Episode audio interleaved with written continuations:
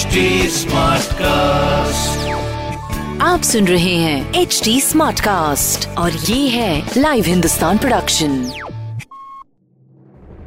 इस हफ़्ते की खेल जगत की खबरें। कुछ इंटरेस्टिंग फैक्ट्स और ढेर सारी जानकारी लेकर एक बार फिर से मैं हाजिर हूँ खेल खेल में।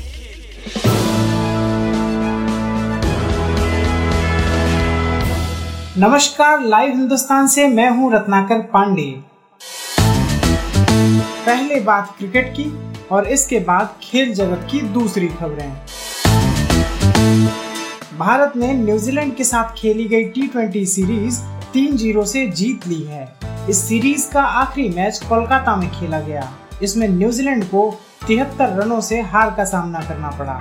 टीम इंडिया ने यह सीरीज़ रोहित शर्मा की कप्तानी में जीती है। इसके बाद 25 नवंबर से कानपुर में टेस्ट सीरीज़ का पहला मैच खेला जाएगा।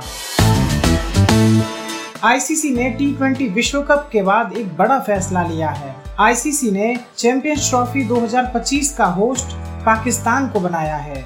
हालाँकि इसको लेकर अभी तक बीसीसीआई या टीम इंडिया की तरफ़ से कोई भी बयान जारी नहीं किया गया है।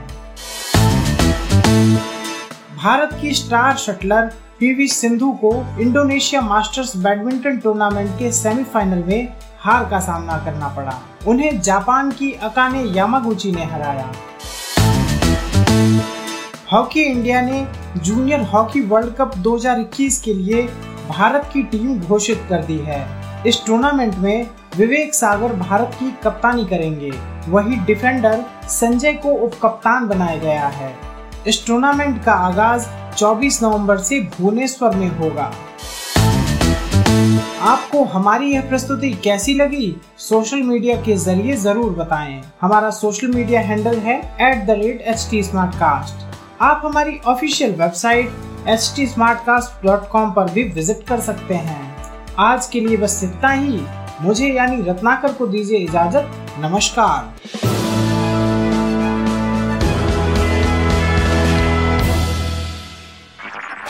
आप सुन रहे हैं एच डी स्मार्ट कास्ट और ये था live Hindustan production H smart Smartcast.